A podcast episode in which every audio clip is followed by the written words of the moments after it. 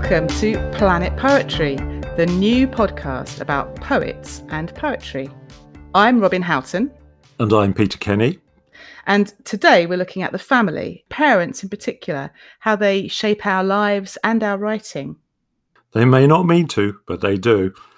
In this issue, we feature a fascinating interview with Pascale Petit talking about life and poetry and her parents and the tiger girl that was her grandmother. We'll also be talking about what we've been enjoying reading lately.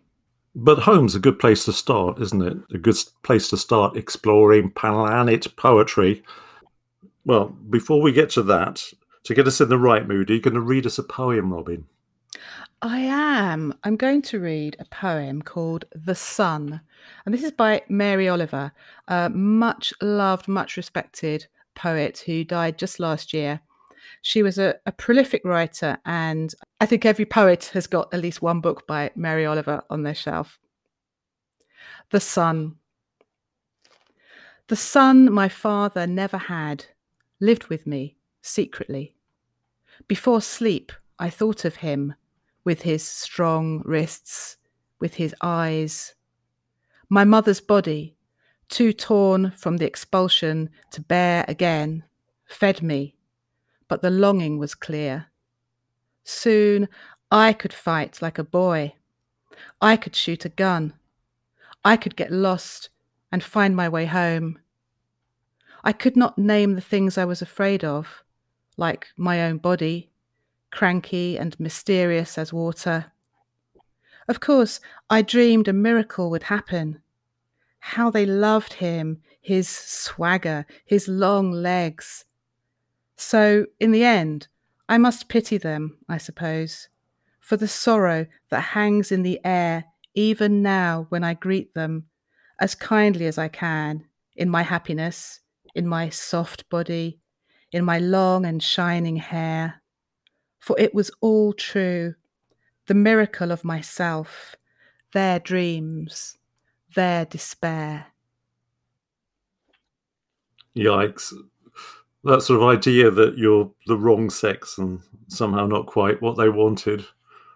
Writing about family members can be tricky. I remember uh, my grandmother used to mock my poetic efforts when I first began to the point. Oh no, of, that's terrible. Well, she used to literally take the piece of paper I was working on and read it aloud in a mocking voice. However, um, all that changed when I got started getting poems published and published one about her, and suddenly she became my greatest advocate. How about you, Robin? Have you written about family much? Oh, that's terrible. I, I feel for you there. I I have.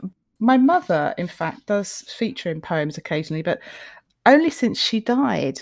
And uh, oh. uh, whereas my sister, for some reason, often pops up, and she's certainly still alive. Interestingly, I heard it said that Mary Oliver never used to write poems about her family or anything remotely confessional. But that all changed apparently after her parents died. So that that could be quite telling, couldn't it? Yeah, that's interesting. It's a bit like Thomas Hardy. He only started writing passionate love poems about his wife after she died too. Something quite liberating about dying, really. we should all do it someday. now, let's hear what Pascale Petit had to say when Peter spoke with her recently.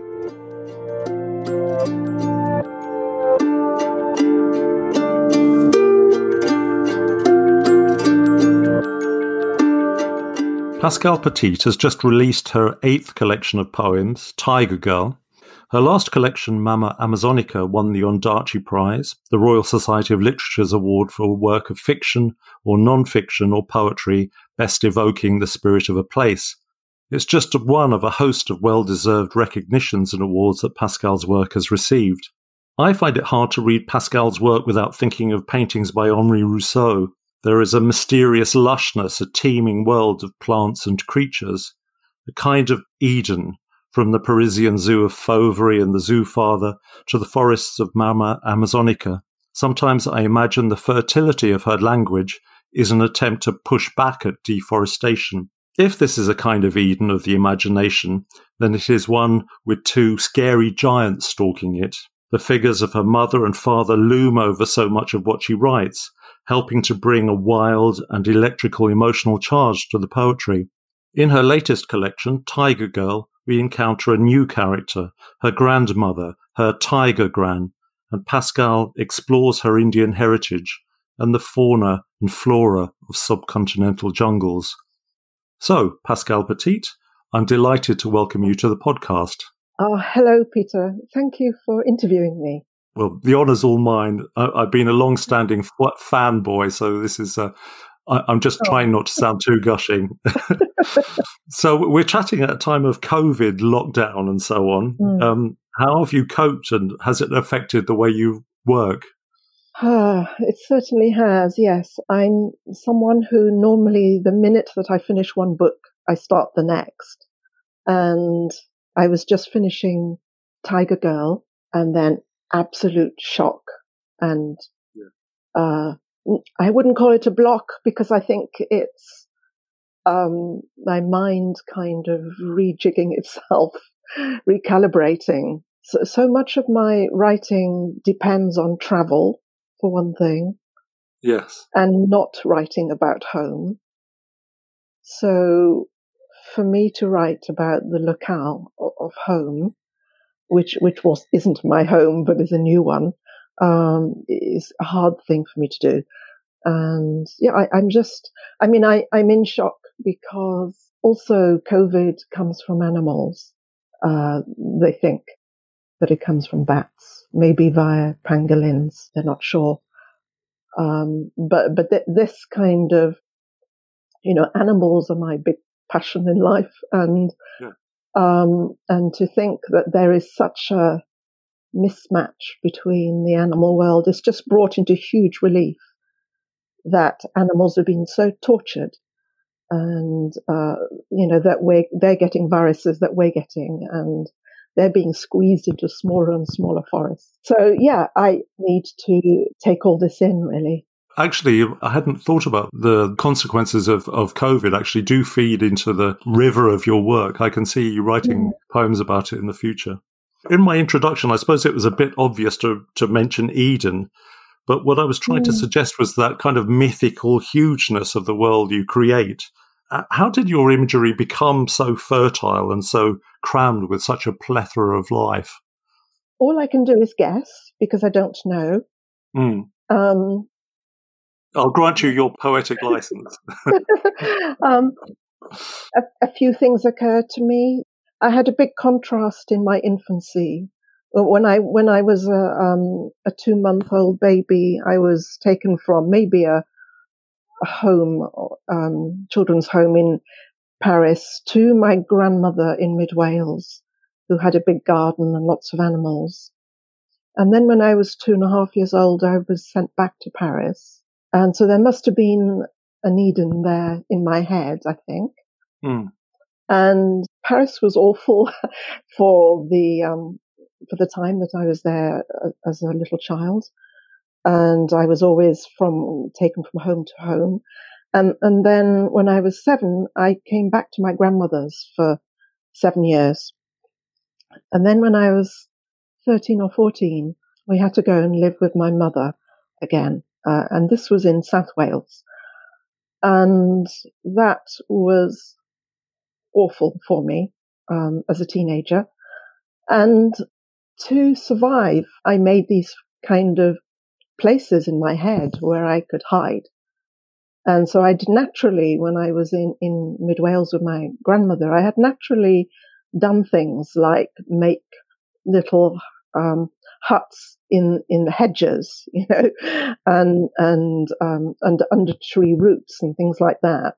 And when I when I was going to grow up, I was going to become a hermit and live in the woods. That was my idea. And, and then um, I discovered the romantic poets at school and Keats in particular. Mm. And Keats' Ode to a Nightingale uh, was like a friend.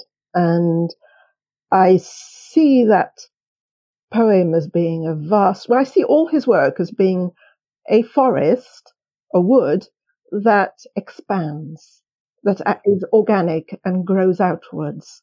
And I don't know if that's what was meant, but that's what how I perceived it. And I think I built, started building that forest in my head.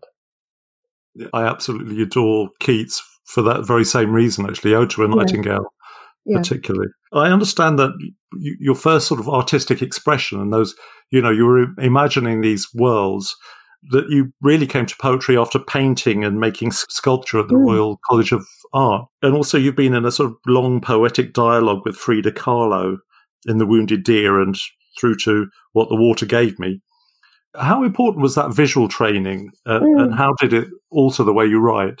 I think it totally formed the way that I wrote because I, I guess there were two things that were encouraged and were the education at art school. So I had six years at art school. And the first one is looking, looking, looking, looking. You can, you could never look hard enough at something and actually see it. So you're training your eye. And the second thing was being able to go into a room and make a world of your own in that room. Mm-hmm. And so those two things were, were my were my training as a poet, I think. And I, I, I was a sculptor at first. I, I, was still writing, but I would spend a year as a sculptor, then a, uh, then a year as a as a writer, and so they would alternate. And eventually, I think the poems became the sculptures for me. Mm. In this edition of the podcast, we're touching on this business about parents uh, and how parents affect people's writing. I can't think of anyone else in the UK at the moment whose writing is so informed by that relationship. What is it about those relationships with your parents that just mm. won't let go of you? Yeah. Um, what I think it might be is that maybe because of my grandmother, uh, I have uh, my base feeling about humanity is that we are essentially good. However, my father in particular did really bad things. And my mother also was very destructive towards me. So, so I, I guess that um, in my books, I'm exploring why uh, they did bad things and trying to redeem them. I, am going to ask you to read the poem um, Ortolan from Fauverie. I remember being in the audience when you read this at the T.S. Eliot readings, and the whole of the room in the Royal Festival Hall fell into such a profound hush. It was amazing. An ortolan, for those listeners who may not be up on their ornithology, is a tiny sparrow-like bunting eaten as a delicacy in France. Sorry, I, I don't. I don't mean to introduce the poem for you. That's lovely. Thank you. Um, Yes, I wrote it after, at this time, for several years, I was spending quite a lot of time in Paris because I love Paris as a, as a um, adult now. Um, uh, initially, I went to Paris to visit my father, who was dying of emphysema and who'd contacted me after 35 years total vanishing. And first of all, there was there was a little um, little street in the Latin Quarter called Rue Ortolan. And I had no idea what an ortolan was at that point. But, but, um, later I stayed at, um, Rue de Bièvre. And I remember I, I wrote to Les Murray at, at, that time and said, Oh, I'm staying, I'm actually in Paris in a little tiny, um, room in Rue de, de Bièvre. And he said, and he wrote back to me and he said, you know that that's where, uh, Francois Mitterrand lived uh, in Rue de Bièvre. And Rue de Bièvre was originally an underground little river that went to the Seine.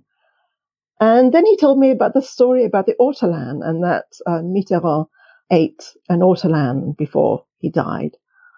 Uh, I'm not sure if it was before he died, but it mm-hmm. might have been. Uh, so, so this was behind this poem. My mm-hmm. father was very traditionally French, and he was uh, a, a gourmet as well. Ortolan.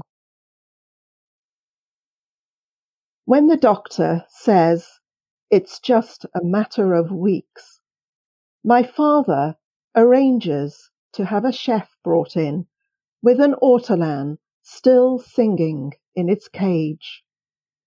It's been blinded for a month, fattened on maize. Father watches while Armagnac is poured in a bowl and the bird plunged in and drowned. He thinks that death will be like this. a singing in the dark, then the pop of a few last bubbles, while the olive gold feathers of his body are plucked, his feet snapped off.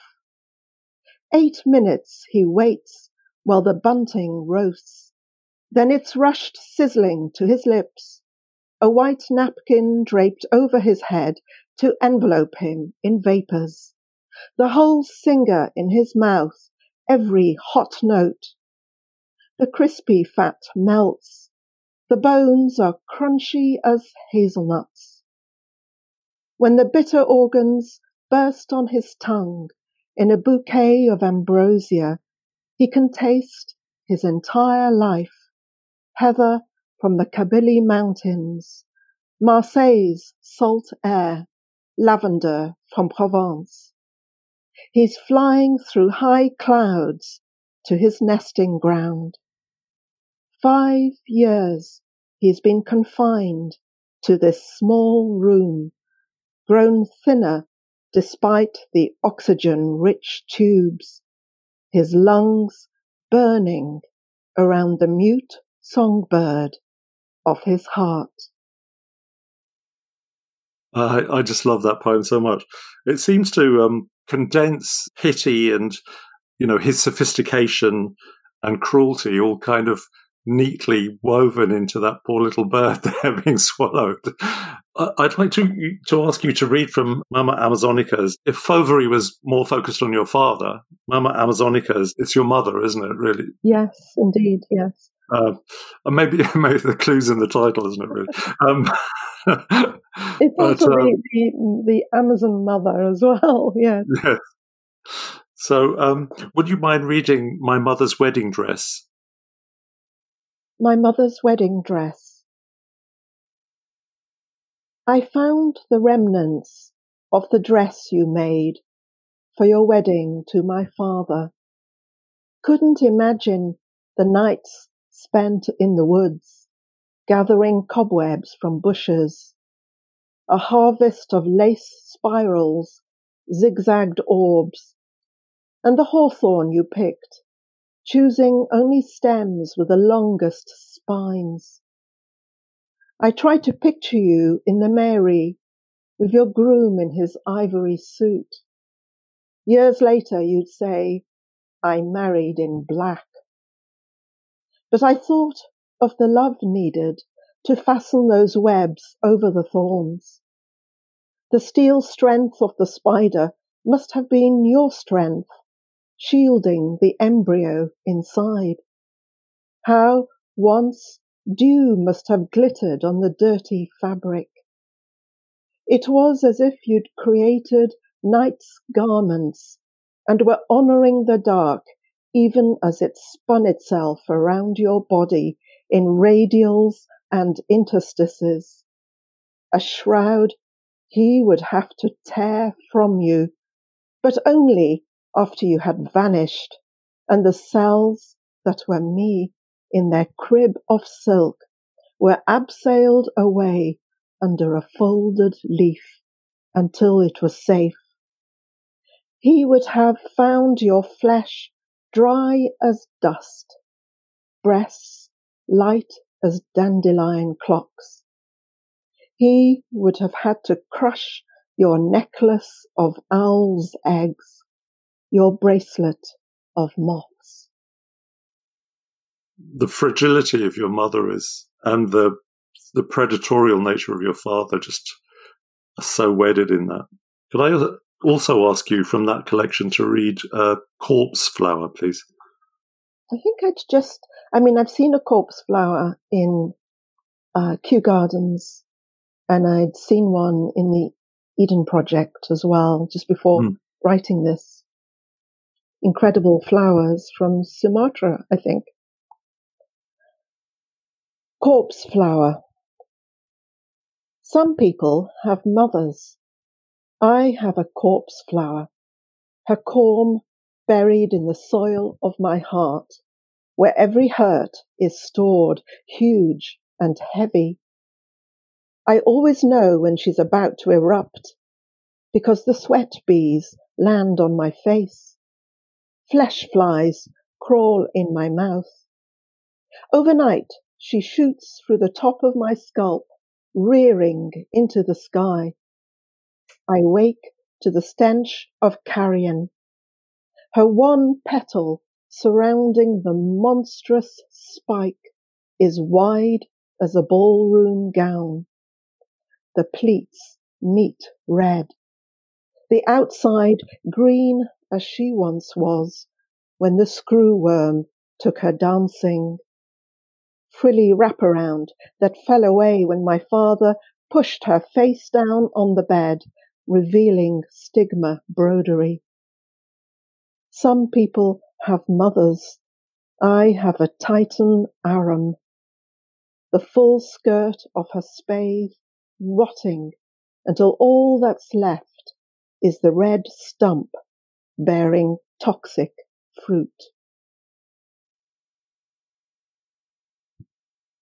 Do you think of your poetry or the result and poems that come out of that as a, kind of toxic fruit? well, that one is. Yeah. Um, I, I have to be honest in my poems, and mm. um, there was so much toxic toxicity.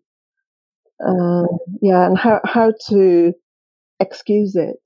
Your work seems to flow organically from book to book. It may be a bit of a, a cheeky question, but do you ever f- fancy just flying off at a tangent and writing about a trip to the laundrette or something? hmm. If I could write a poem that was many layered about it. Yes. sure. I'm not for a second suggesting you should. I do picture a river, you know, of your work. It's so fertile and curves through the subject matter, and uh, on each bank uh, it's just lush with just loveliness. And um, I wouldn't want you to change that. But oh, maybe um, I do. Maybe I do write about trips to the laundrette, but they they don't end up in books.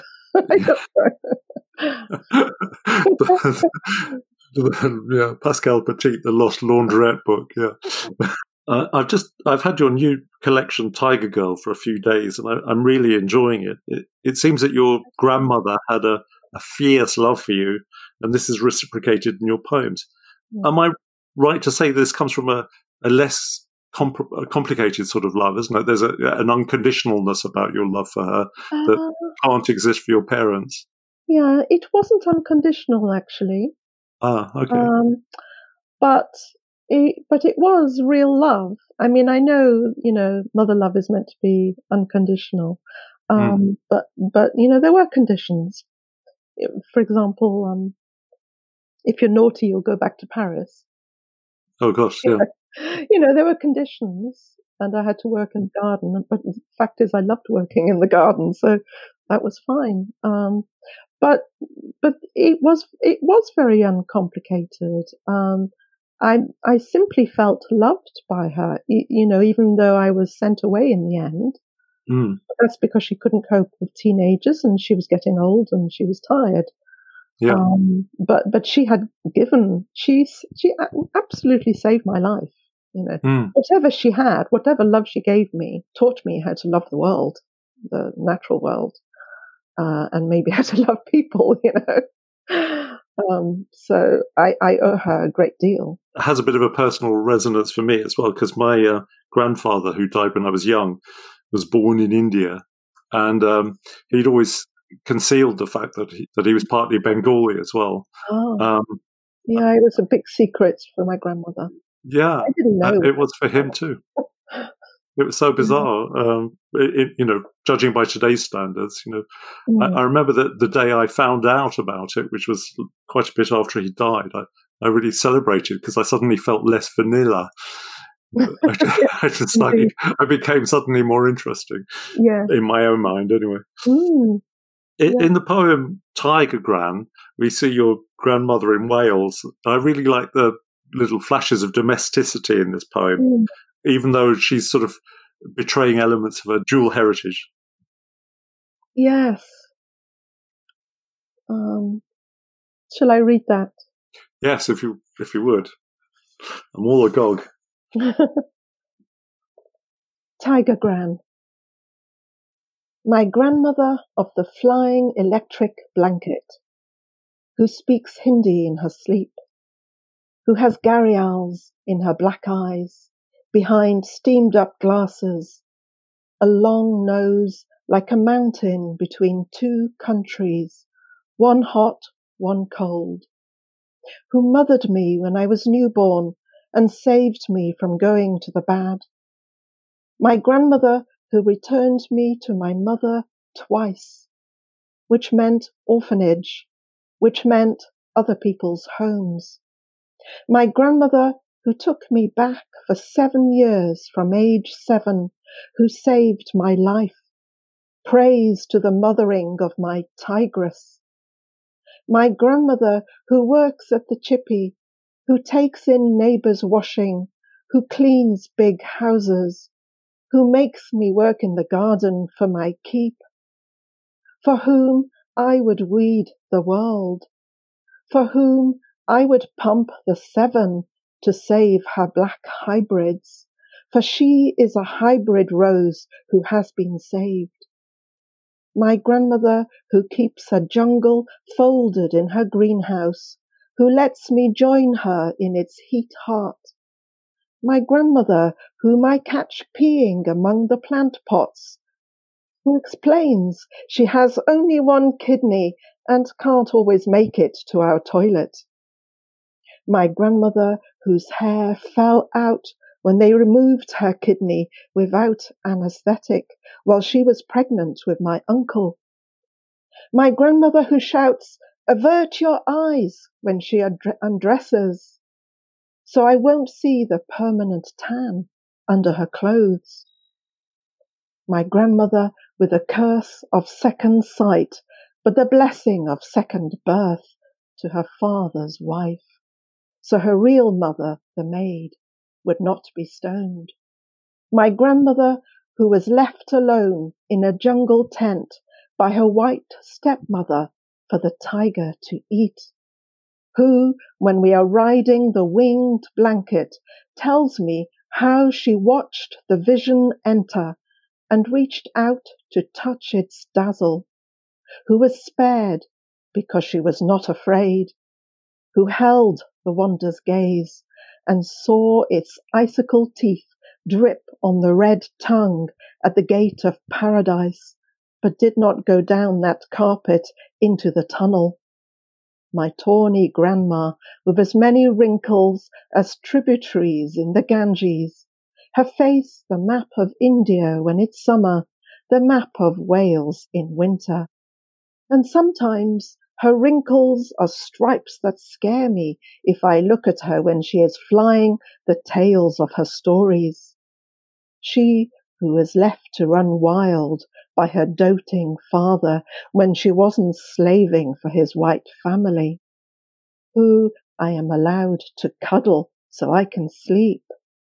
My grandmother, the tiger girl, the untouchable uh, I really feel like I know her from that poem. It just conveys such a strength of personality. I, I love that. She, she was um, indeed a very strong character. um, so finally, uh, like Mama Amazonica, a tiger girl engages with ecology and feels the pain of shrinking forests. How easy is it for you to blend the personal with global concerns such as deforestation and climate change? Mm, it comes naturally because um, I don't know, maybe when I was a baby with my grandmother, I saw the animals and I bonded with them. And uh, for me, I just grew up bonding with animals and finding solace in them. As, as I got older, realizing that animals are, are really vanishing and their habitats, their homes are vanishing. And, you know, the big garden, my grandmother's garden, which was like the world, uh, is vanishing. And so it just seems like horrific to me that, that how can that be? I mean, it just isn't possible. You know, it, it's, it's like this planet might end up without animals and forests and healthy seas. It's unimaginably horrible, isn't it? Yeah. Uh, I think I don't, I don't know how really how I, how the two merge, but they, yeah. they do in my mind. By the magic of poetry. That's how. So, because um, in the, the, the new collection, there's uh, poems about Extinction Rebellion, yeah. called hashtag Extinction Rebellion. There's another one I, I particularly like called Flash Forest. On, uh, w- would you mind reading that for us? Well, I, wrote, I wrote this. It's one of the, one of the last poems that I wrote in the book because it was, oh, I think it was last Christmas when the Australian bush, New South Wales, was on fire and the Amazon was also on fire. And so the horror of all these forests going up in flames. Flash forests. Just as an orphaned fawn will huddle against a wooden deer used for target practice. So I cling to you, my grandmother, while all around us the forests burn. It is I who turned the world ash Yggdrasil to ashes. I who watched on plasma screens as koalas charred. I who saw sloths with rare ecosystems on their upside down fur cremated in backdrafts. Let me be your bat pup and you can be my ficus religiosa. I'm hugging what's left. Aerial roots of your hair I once buried my face in. I'll roost under your prayer leaves until the flames come. Thank you, Pascale. That's that's beautiful. Uh, when I was reading that the the other day, that image of the orphaned fawn with the target mother literally made me cry. um, there's something very powerful about that poem. I, I love it. Thank you. So, well, I'd like to um, thank you so much, Pascale, for joining us on the podcast. It's been truly a wonderful experience talking to you. And um, oh, thank you so much for all your kind kind comments. I wish you well with Tiger Girl and look forward to the, uh, the forthcoming volume of COVID poetry or however that's going to manifest itself. Thank you so much.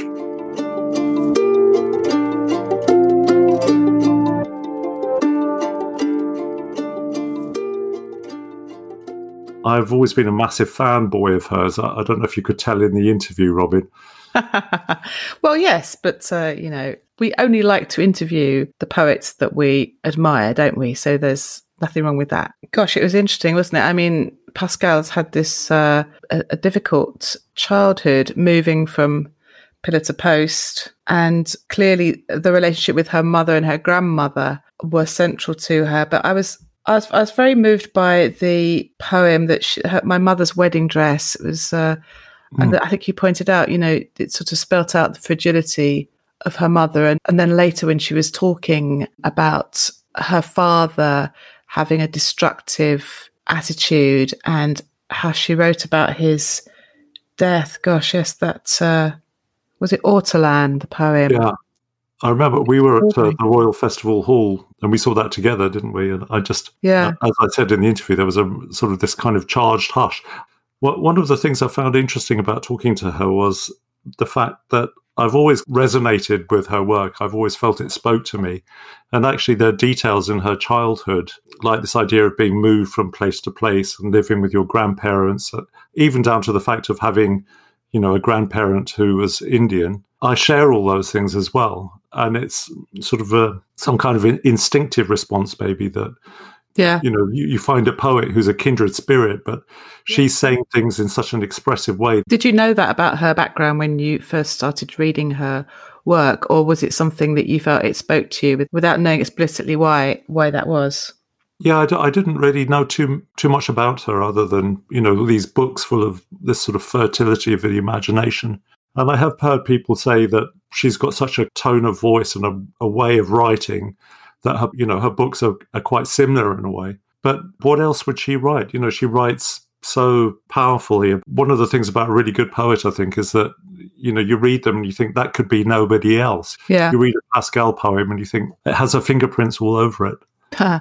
But is it? I mean, is it also true that we've all got our style? You know, one doesn't see it in oneself, but as we develop as poets, we're in a certain groove. I mean, all, are all our books going to be about the same thing? Not, not about the same thing, but they're going to have a, a commonality of, of style or something. And Mm. and maybe we do all write poems about one thing. You know, maybe we've all got one thing that we write about.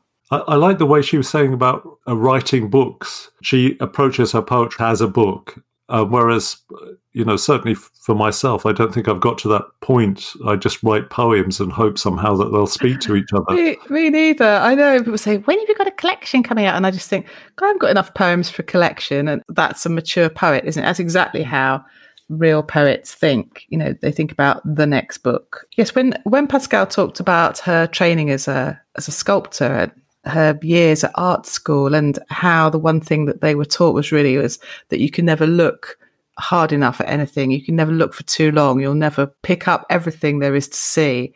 Um, and to go into a room and make it your own world, if you like. Uh, I, I just thought that that was that summed it up pretty well. That's I feel that's sort of what I'm striving for as a, as a, as a writer. You know, you, you want to hone in and suck everything out of something and see everything somehow. Yeah. But uh, it never seems to quite work for me. Yeah, again, I identify with that. I did A level art. You know, she she did lots of things I did, but just a bazillion times better.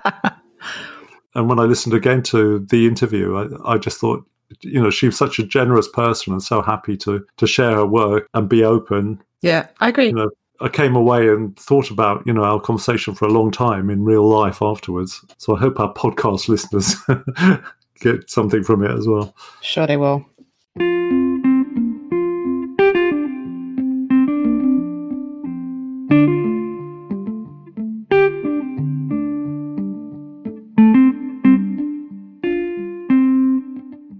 So, Peter, what have you been reading? Have you got uh, a book that you'd like to recommend?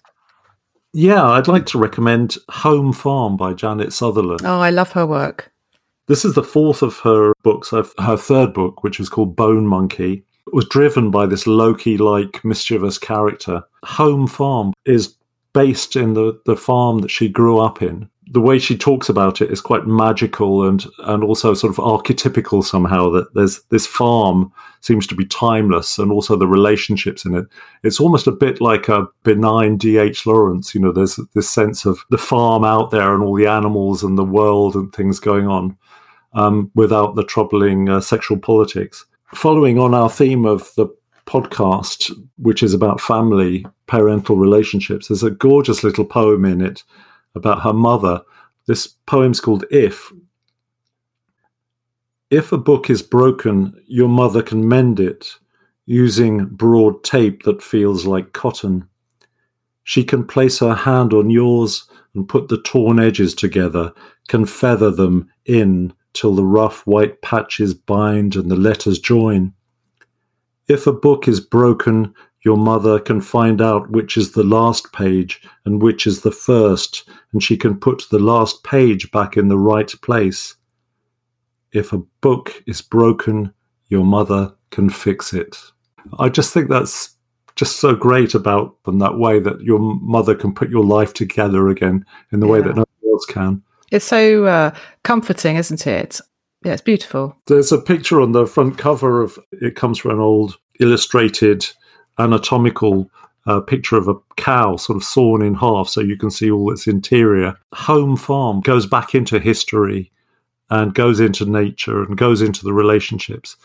And it creates a sort of whole world. And I, I really enjoy dipping in and out of it.